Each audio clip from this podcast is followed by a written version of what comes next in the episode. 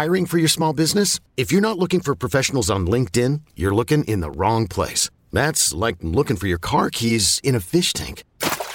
LinkedIn helps you hire professionals you can't find anywhere else, even those who aren't actively searching for a new job but might be open to the perfect role. In a given month, over 70% of LinkedIn users don't even visit other leading job sites. So start looking in the right place. With LinkedIn, you can hire professionals like a professional. Post your free job on linkedin.com slash recommend today. I'm Sandra, and I'm just the professional your small business was looking for. But you didn't hire me because you didn't use LinkedIn jobs. LinkedIn has professionals you can't find anywhere else, including those who aren't actively looking for a new job, but might be open to the perfect role, like me. In a given month, over 70% of LinkedIn users don't visit other leading job sites. So if you're not looking on LinkedIn, you'll miss out on great candidates like Sandra. Start hiring professionals like a professional. Post your free job on linkedin.com slash recommend today. Today on the Rise Together podcast, we are going to have a frank conversation about parenting, children, and addiction. Today, my guest is Susan Burrows, who is a presenter, teacher, trainer, and project manager who holds a master's degree in communication and also is the parent of two extraordinary and at times challenging children. She's an award winning author whose day job spanned 15 years in advertising, eight years teaching in a college classroom, and another 10 training professionals and organizations on how to communicate with each other. An irony that was not lost on her as she struggled to reach her addicted daughter. She currently works with a team of high achieving young adults in admissions at the University of California, Santa Cruz, where she often is questioning teen success and how to produce it on a daily basis.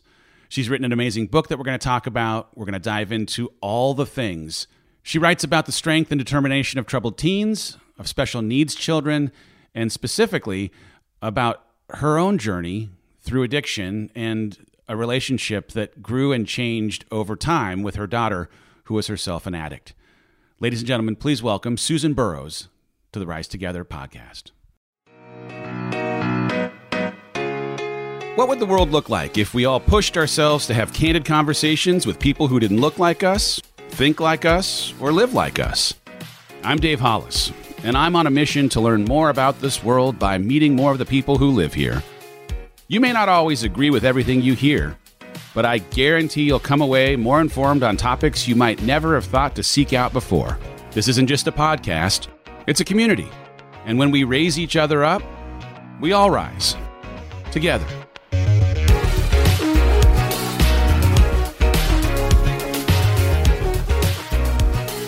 Susan, to start things off, I'm hoping that you, in your own words, could introduce yourself to our listeners who may not be familiar with you or your work.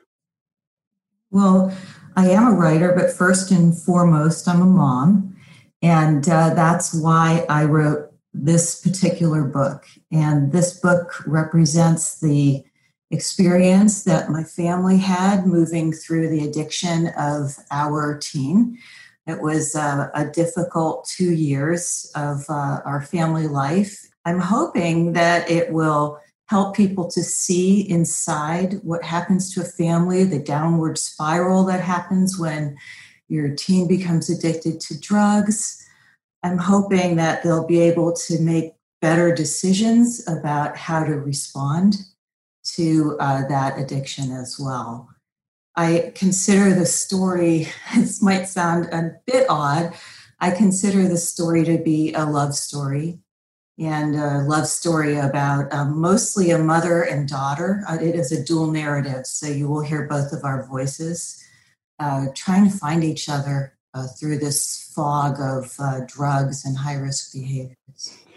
What I, I love about the show that we're doing and the intention behind it is this hope that we can create a bridge of empathy between anyone who is listening and the experience of someone who is a guest on the show. And there is it's a hard thing to talk about there is like some taboo almost around it and and there are things that make it more difficult i think for us to be honest about addiction generally and the way that we as parents maybe feel about processing things that are happening certainly to our children i'm going to assume that part of this was just a, a, want for helping other people but also how do you push past? How do you like reconcile the the way that people may judge, the way that people think about addiction, the way that there is, you know, the thing that inevitably kind of like sticks around addiction. It, I, am so happy that we're going to have this conversation because I just want to totally dismantle anything that anyone might feel because there's disease here, there's, you know, normalness here, and I want to make maybe more normal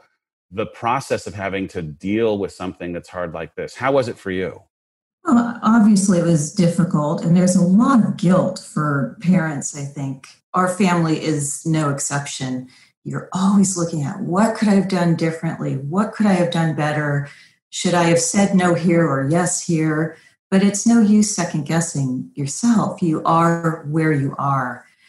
I decided to go ahead and bear all, and believe me, the book bears all. Yes good and bad and, and, and beautiful and ugly. When the programs asked me if I would be willing to speak to some of the parents who were considering going through the process, and those parents had the same questions over and over and over again. And I realized that there was a dearth of material to answer those questions. And that's really where the book began. Um, my research showed me that 85% of people in our country know somebody is related to somebody, is the parent of somebody, or have friends that have a child who is addicted.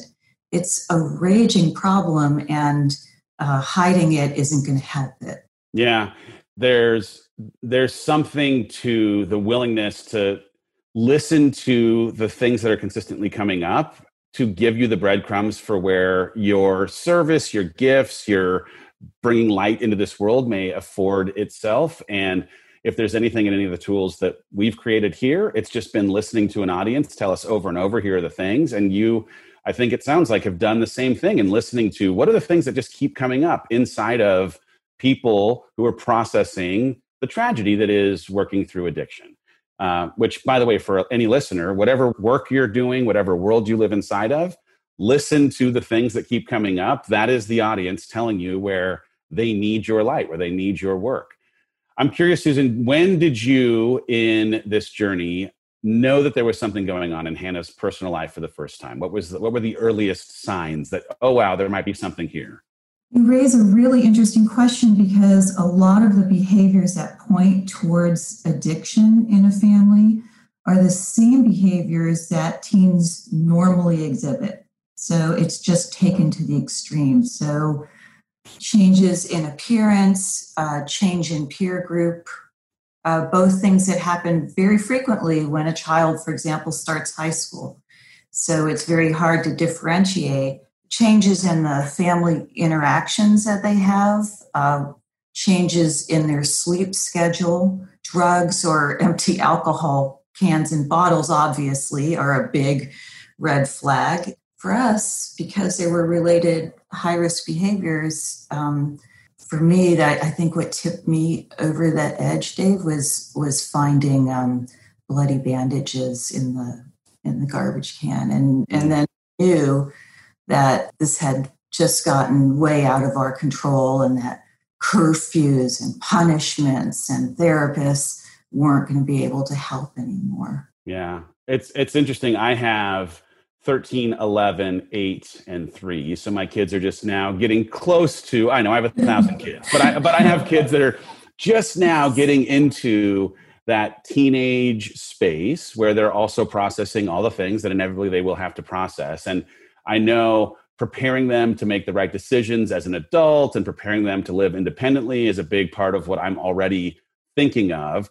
I'm curious with the perspective that you have and what you've been through how do we as parents balance that responsibility of wanting to prepare them well knowing when the right time to intervene on behaviors may be or allowing them some autonomy to make mistakes and learn from them in a way that doesn't allow them to tip into the harmful behaviors or into something like addiction that all of a sudden then becomes a bigger problem that has to be handled well, that's a, a wonderful question and a terrible question because it's different for every family. There's no one answer. Uh, it depends on where you live and who the peer group is and what the activities are that your young ones are, are interested in.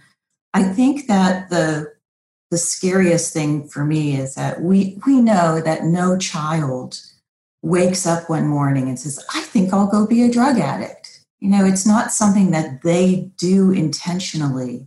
And there's that fine line between that, that very fine line between experimenting and getting in trouble and reaching a point of addiction. So I think that that's um, that's the line us parents have to suss out and try to figure out. Selling a little or a lot. Shopify helps you do your thing, however you cha-ching. Shopify is the global commerce platform that helps you sell at every stage of your business. From the launch your online shop stage to the first real life store stage, all the way to the did we just hit a million orders stage. Shopify is here to help you grow. Whether you're selling scented soap or offering outdoor outfits, Shopify helps you sell everywhere. From their all in one e commerce platform to their in person POS system, wherever and whatever you're selling, Shopify's got you covered. Shopify helps you turn browsers into buyers with the internet's best converting checkout. 15% better on average compared to other leading commerce platforms. And sell more with less effort thanks to Shopify Magic, your AI powered all star. Shopify powers 10% of all e commerce in the US. And Shopify is the global force behind Allbirds, Rothy's, and Brooklinen, and millions of other entrepreneurs of every size across 175 countries. Plus, Shopify's award winning 24 7 help is there to support your success every step of the way. Because businesses that grow, grow with Shopify. Sign up for a $1 per month trial period at shopify.com slash odyssey podcast, all lowercase. Go to shopify.com slash odyssey podcast now to grow your business, no matter what stage you're in. Shopify.com slash odyssey podcast. I would say also that intervention happens in stages. So if you can start working with your child early on, and you see maybe there's some changes going on that are confusing them or pushing them to experiment in ways that are not comfortable for you or the family, that there are early interventions that you can take. I, I'm hoping that we can put these facilities out of business. That would be ideal. There's 14,500 facilities in the United States that uh, help us with rehab. We could change that model a little bit and say it's not really the drugs that often push our children, but that need for the uh, brain chemicals, the rush, the excitement, which, by the way, becomes so much harder during a time of pandemic uh, to find those types of inter- those types of interventions. So, um, so yes, uh, nobody nobody wants children to hit this point uh, but the line is very fuzzy, Dave. I wish I, yeah. I wish I had a, an, an, exact answer for you. Yeah, no, I'm, I'm like I'm playing uh, a game in my mind of how I want to try and preempt or engage in conversation or be a supportive investigator of the things that are happening in my kids' lives in a way that doesn't have them feeling like I'm being overbearing, but also has me just close enough and connected enough to the experience of their experience that I might stay a little bit closer to signs at the beginning rather than signs later on in the process. But I'm not sure how that works. I think it's just, like you say, it's going to be a little bit different and a little more uh, an intuitive thing for every individual family, given the individual circumstance of each of their kids. I know uh, I can suggest that uh, that parents start right away finding alternative passions for their children. And we did allow our child to move from one passion to another as uh, their interest waned. And I think that that is that's very helpful.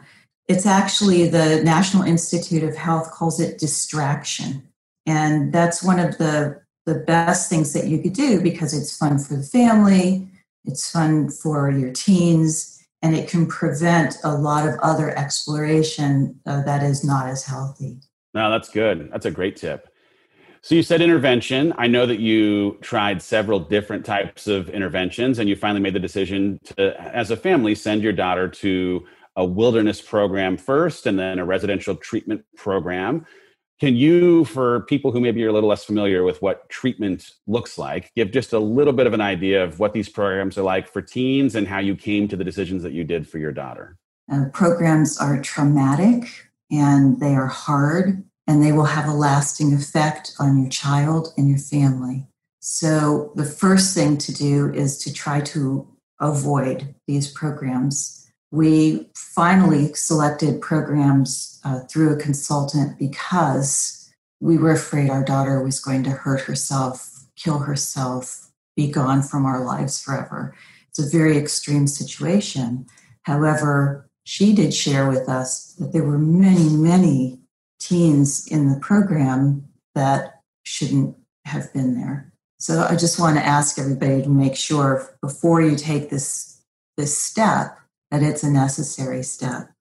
When a teen goes to wilderness, they are typically escorted. They are typically, I live in California. The programs here uh, will allow a teen to leave on their own recognizance at age 15. Our daughter was 16 and in pretty serious shape. So we decided that we would go to Utah and uh, to invest in a program there.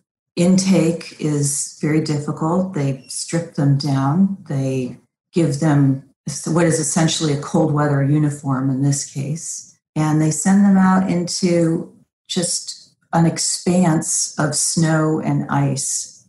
And they have no tent, they have no ground cover, they sleep in a double um, bag in the snow, they ration their own food over the course of a week. They um, have to make their own fire if they want warm food. And uh, they have uh, community meetings, which are essentially therapy every day. And then once a week, they have therapy with a psychologist. And that typically, for most families, goes um, about eight or nine weeks. Our daughter, uh, unfortunately, was in the program for 13 weeks before she was deemed ready to move on. Uh, and then that's another decision point for families. Like, oh, should we bring them home now? Uh, they're, they've spent all this time in therapy. They must be better by now. But unfortunately, there's often an underlying issue that has to be dealt with in, in a more traditional therapeutic setting. And so we did um, move our child to a residential treatment program, which uh, in our case was also a high school, so that they could continue uh, to go to school while uh, working on their issues that drove them to addiction. Wow. I mean, that's a lot. It's a lot. that is a lot. it's just a little piece. so no, I mean, hey, it's it's it, it's what was necessary given the circumstances that you found yourself in, and I'm sure as a parent, an impossibly hard decision, even if it was the right decision to take a leap into something that is as intense or extreme as what you've just described, but that was what was necessary given the circumstance that you found yourself in. I, I give you a lot of credit for having made a very, very difficult choice in a, a very, very difficult situation. I know that your story is going to be applicable to many families who have a person that is struggling with addiction. Uh, but in your case, your daughter was using or misusing opioids. And I know that opioid addiction has become such a crisis in the last handful of years, in part because it's easier, I'm going to argue, to start with prescription drugs. People maybe find it a little less frightening than quote unquote street drugs. How do we talk to our kids about the unique dangers of misusing prescription drugs and opioids if the idea of them not being street drugs maybe doesn't scare them away or keep them away from trying something in the first place? Well, the, the easy answer is by example, first of all. What are why are the drugs in your medicine cabinet? So for us, it was certainly our, our daughter experimented with opioids. She also used ecstasy a lot. And um, she also was uh, misdiagnosed with bipolar disorder due to the use of opioids, which brought her down and mellowed her out, and ecstasy, which made her manic. And uh, her uh, overdose, which uh, you know was seems seems now looking back was inevitable, uh, was actually on lithium.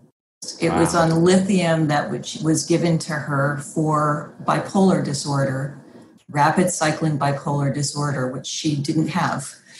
so there's another parent moment, you know, well, why didn't I get a third or a fourth opinion? And who do you trust?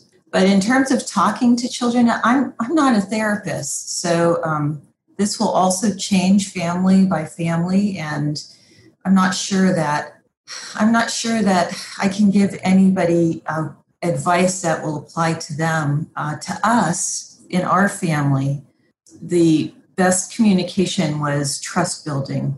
And there's that dangerous line again of trusting while watching. So, what is it they? What is it uh, that they say in politics? Trust but verify. so. No, it's good. I, the thing is, trust but verify is real. I, you know, it's like I want to afford my humans the belief in their having the capacity to make the best decisions in their life. Period. But also I want to recognize their humanity and the influence of their friends and the mm-hmm. curiosity of their being people who are going to inevitably be curious, like any of us were.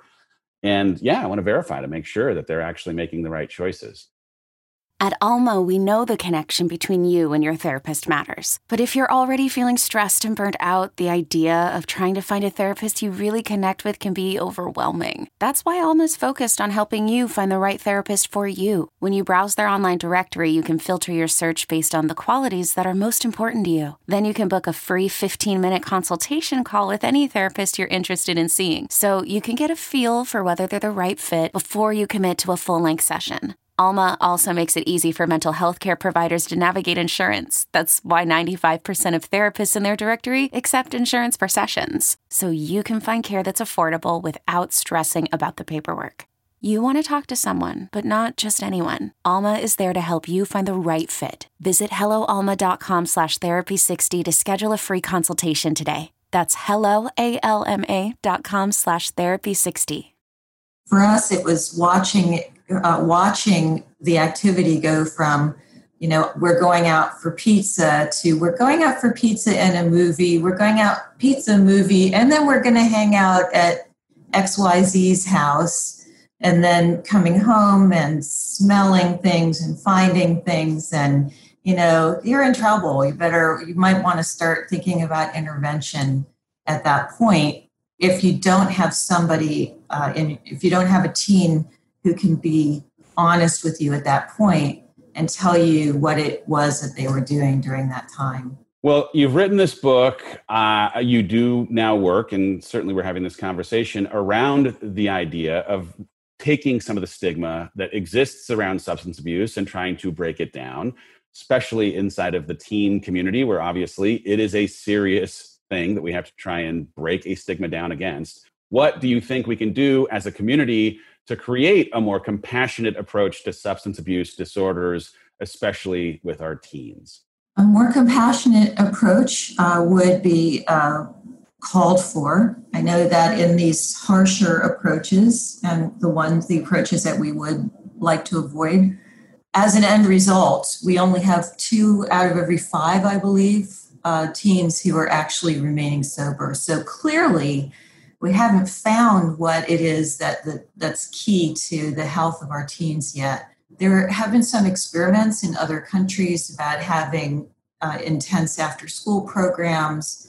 And though I hate to put everything back on our schools, they're so overloaded right now, and especially during these times, it again has shown to be useful for teens to have this distraction early on in the process, to have a passion that they could follow, and then if they do seem to be getting into some troublesome areas, some dangerous areas, to start finding support.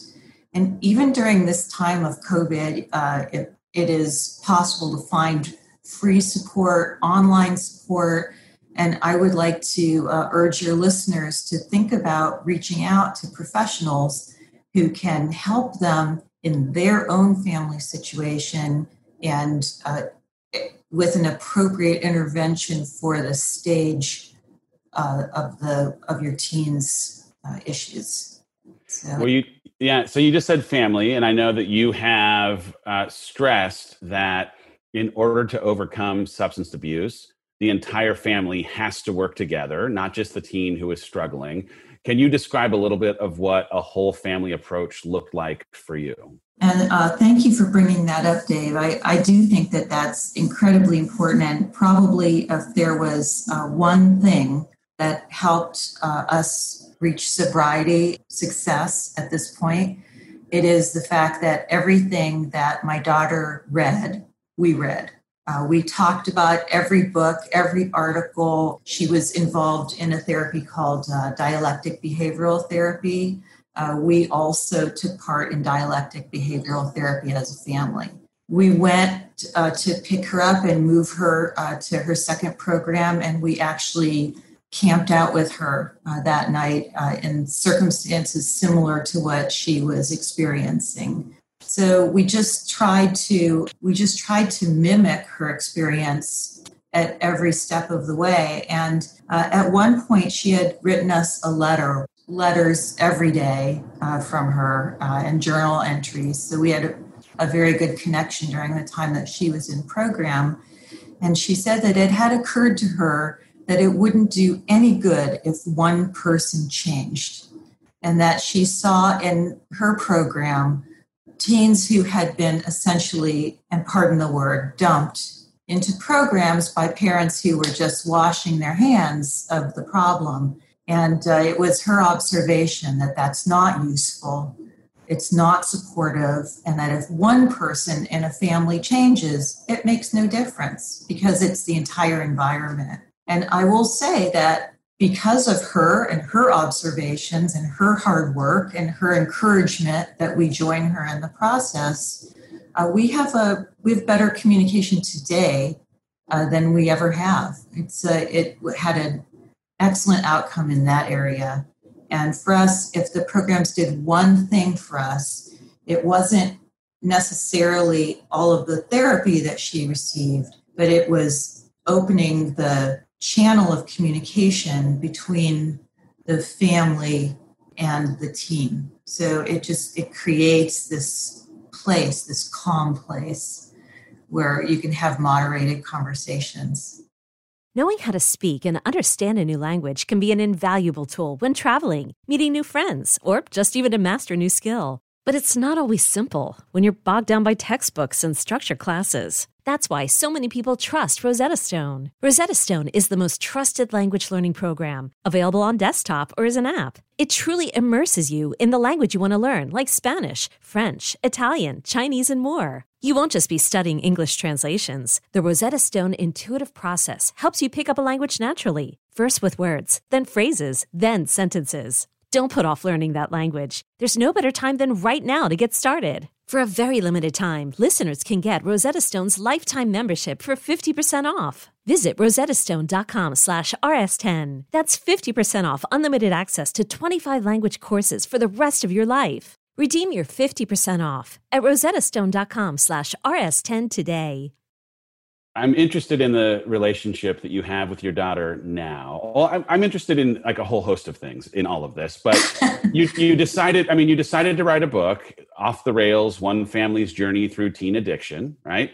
You at the top of this episode mentioned that you felt it a love story between you and your daughter, which I love, and the idea that each of you take turns sharing your voice in the journey is such an interesting way to tell the story but i'm i'm really curious what was the process of writing about something that was obviously very very difficult for you to go through like and how in having written it has it changed the way that you are able to connect? I mean you just said that you guys are closer but i'm um, i'm interested really in how like how was it to actually try and write about something that was so so difficult to go through? Uh, still difficult to talk about. I had my daughter's permission before I started writing, and I relied on our writings uh, over the course of the two years uh, that she was away, that we sent her away.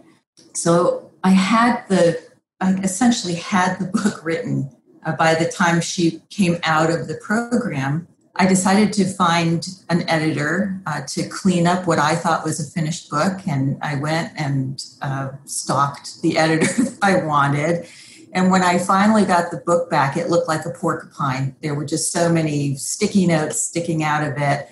The editor put the book down and said to me, So I understand you want to make this into a book. so I spent the next years um, just trying to craft it in a way that would be more effective and more truly representative of the story the emotions, the family involvement, the involvement of the two primary characters uh, in a way that was honest.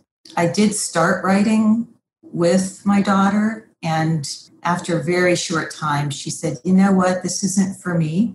She says, I, I give you permission. she actually said to me, I think you need the catharsis. so it's like, okay, I will, I'll go ahead and write it then. If you, she wanted to look forward. She had a lot going on in her life. She was about to go to university and she was moving out of home after a brief summer at home after the program. So, you know, you go ahead. I trust you on this project. Over the years of the writing and the rewriting and rewriting, she became a little less um, so just right before the book was published, the ARCs, the reader's copies, were, were already out. The book was already with a publisher, obviously. And uh, she said, You know, I'm not so sure because I, I don't think these programs are right for everybody. And I'm afraid that we are glorifying a program uh, that may not be right for everybody. So it was a really thoughtful complaint. And so the book uh, received another late rewrite to make it information neutral. Uh, we're trying to show what happened to us without making a judgment uh, about the programs and whether they're right for other people or not. So this was a long process. And you asked me, you asked me, you know, how how did we find ourselves closer now, essentially? And I think that was probably it is respecting her feelings and her wishes and uh, my story as well, and the story of parents and parents who need to hear uh, that they're not alone out there, that there is hope, that it can be done. There had to be some sort of compromise between that. And I trusted her, and she trusted me. And uh, that's why I think we have a, a much better relationship now. I, she tells me things I don't even want to hear anymore. so it's like, stop. That's beautiful, though. I love that. I mean, you've been put through the fire and you've been forged into something whole and different and new. And there's beauty in that. I, I love the idea of like trust being at the foundation of all of it. So that's fantastic. All right, Susan, I'm going to ask you uh, a final question that I ask all humans who come onto this show, which is if there were a single thing that you could give this audience, a takeaway that they could actionably implement into their life today, what single thing would you suggest that people who are listening right now should do to afford themselves more peace, to set their lives up better for success, to love better on their humans? One single thing. Embrace the moment, whether it's good or bad. Um, you can you can't wish moments away. And so if you have the opportunity to have a great moment, that's wonderful. If you unfortunately find yourself in a difficult moment, then work together with uh, all of the people around you to travel through it and to the other side. I'm here for it. I've been on a kick of the gift of 2020 for sure has been the total dismantling of the illusion of control that we, I think, maybe have previously believed ourselves to have access to. And now that we know it doesn't exist, can't change anything that's happened. Even worrying about what happens next is a waste of time. You can only control how you show up today. And I love this idea of embracing the moment that you find yourself in. All right, Susan, if uh, anyone who's listening is interested in knowing more about you, following you, reading your book, where can they find you either on the internet, the interwebs, the social media, anything? You have an author's Facebook page for those of your listeners who are there, Susan Burrows author. It is my politics free zone. It is only for um, people who would like to discuss their children or perhaps their writing if they are writers. And I do have a website, and it is susanburrows.com. So I invite anybody who would like to reach out or have a discussion or would like more information to reach me there. And the susanburrows.com would also have an excerpt from the book. I do encourage people to read the excerpt first because uh, the book does have a lot of profanity in it because it's a representation of that time in our life. So I know that that is uh, disturbing to some people. So I do invite them to read the excerpt first before jumping in. And then there are many places to get the book. There's obviously Amazon and Barnes and Noble, but also your local independent bookstores will be able to find that book for you. Awesome. Well, we'll put those links in our show notes so that people can find you and uh, take a look at the book, take a look at all the goodness that you're putting into this world. Susan, I'm grateful that you are willing to bring light to a very much needed topic. And we're brave enough to tell the story of something that was, I'm sure, incredibly, impossibly difficult, but yet maybe affords someone who's listening the opportunity to feel less alone and now affords them a resource to think differently about how they approach crisis and addiction inside of their own lives. So thank you so much, Susan, for being here. I appreciate you and I appreciate it so much. Thank you for having me. Of course. All right, ladies and gentlemen, if you've enjoyed this episode, and how could you have not? I want to encourage you to take a picture of the device that you were listening to the episode on. I want you to tag myself and Susan. Let us know what you thought. Share it with every single human you've ever known in your entire life. And until next week, find a way to connect to the thing you can control, which is how you show up today. We will see you next week on the Rise Together podcast. Rise Together is hosted by me, Dave Hollis. This show is produced by Chelsea Harfouche and edited by Andrew Weller, with production support by Sterling Coates. Cameron Berkman is our executive producer. Rise Together is a product of the Hollis Company.